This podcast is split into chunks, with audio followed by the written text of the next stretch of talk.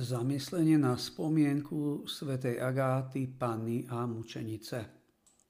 Čítanie zo svätého Evanielia podľa Marka. Keď sa Ježiš a jeho učeníci preplavili k druhému brehu, došli do Genezareta a tam pristáli. Len čo vystúpili z lode, ľudia ho spoznali. Rozbehli sa po celom okolí a na nosidlách začali znášať svojich chorých tak, kde bol, ako počuli – a všade, do ktorejkoľvek prišiel dediny, mesta či osady, kládli na ulice chorých a prosili ho, aby sa smeli dotknúť aspoň obruby jeho odevu. A všetci, čo sa ho dotkli, ozdraveli. Dnes môžeme obdivovať vieru ľudí mestečka Genezaret a jeho okolia. Hneď ako sa dozvedeli, že Ježiš prišiel do ich kraja, Začali k nemu prinášať chorých, aby ich uzdravil. Dokonca im stačilo, aby sa mohli dotknúť aspoň obruby jeho rúcha. Verili, že keď tak urobia, budú uzdravení. Podobne ako vtedy pred 2000 rokmi, aj my dnes máme okolo seba chorých ľudí, na tele i na duši. Aj oni túžia po uzdravení a lepšom živote. Na rozdiel od nich my však už máme rozvinutý zdravotný systém s lekármi, zdravotnými a sociálnymi sestrami, lekárňami, poliklinikami, nemocnicami, kúpeľmi.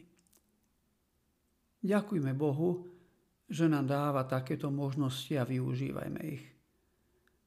Predsa však zostáva pravdou múdrosť, lekár lieči, Boh uzdravuje. Ježiš žije a pôsobí aj dnes, ako vtedy v Genezarete. Viera v Neho je bránou aj k nášmu uzdraveniu a našej spáse. Treba však povedať, že hoci je zdravie veľkou hodnotou, nie je to jedinou a už vôbec nie je to najdôležitejšou.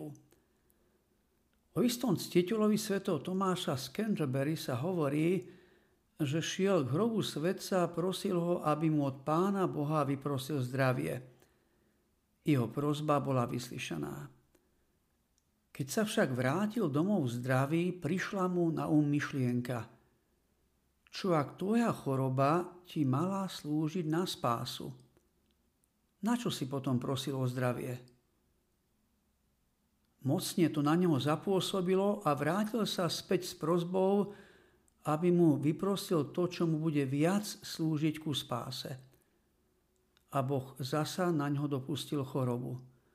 S radosťou ju prijal, lebo vedel, že mu viac osoží. Ľudia z Genezareta a okolia sa snažili priviesť chorých k Ježišovi. To je pre nás výzva, aby sme aj my k Ježišovi prinášali nielen našich chorých, ale aj neveriacich, tých, ktorí Ježiša ešte nespoznali. Môžeme tak robiť nielen našou modlitbou, ale aj svedectvom nášho života. Môžem si položiť otázky. Napadlo ma už, že aj moje správanie môže mať na ľudí v mojom okolí uzdravujúci účinok? Aby sa tak stalo, čo môžem dnes preto urobiť? A koho by som chcel dnes v modlitbe priniesť ku Kristovi?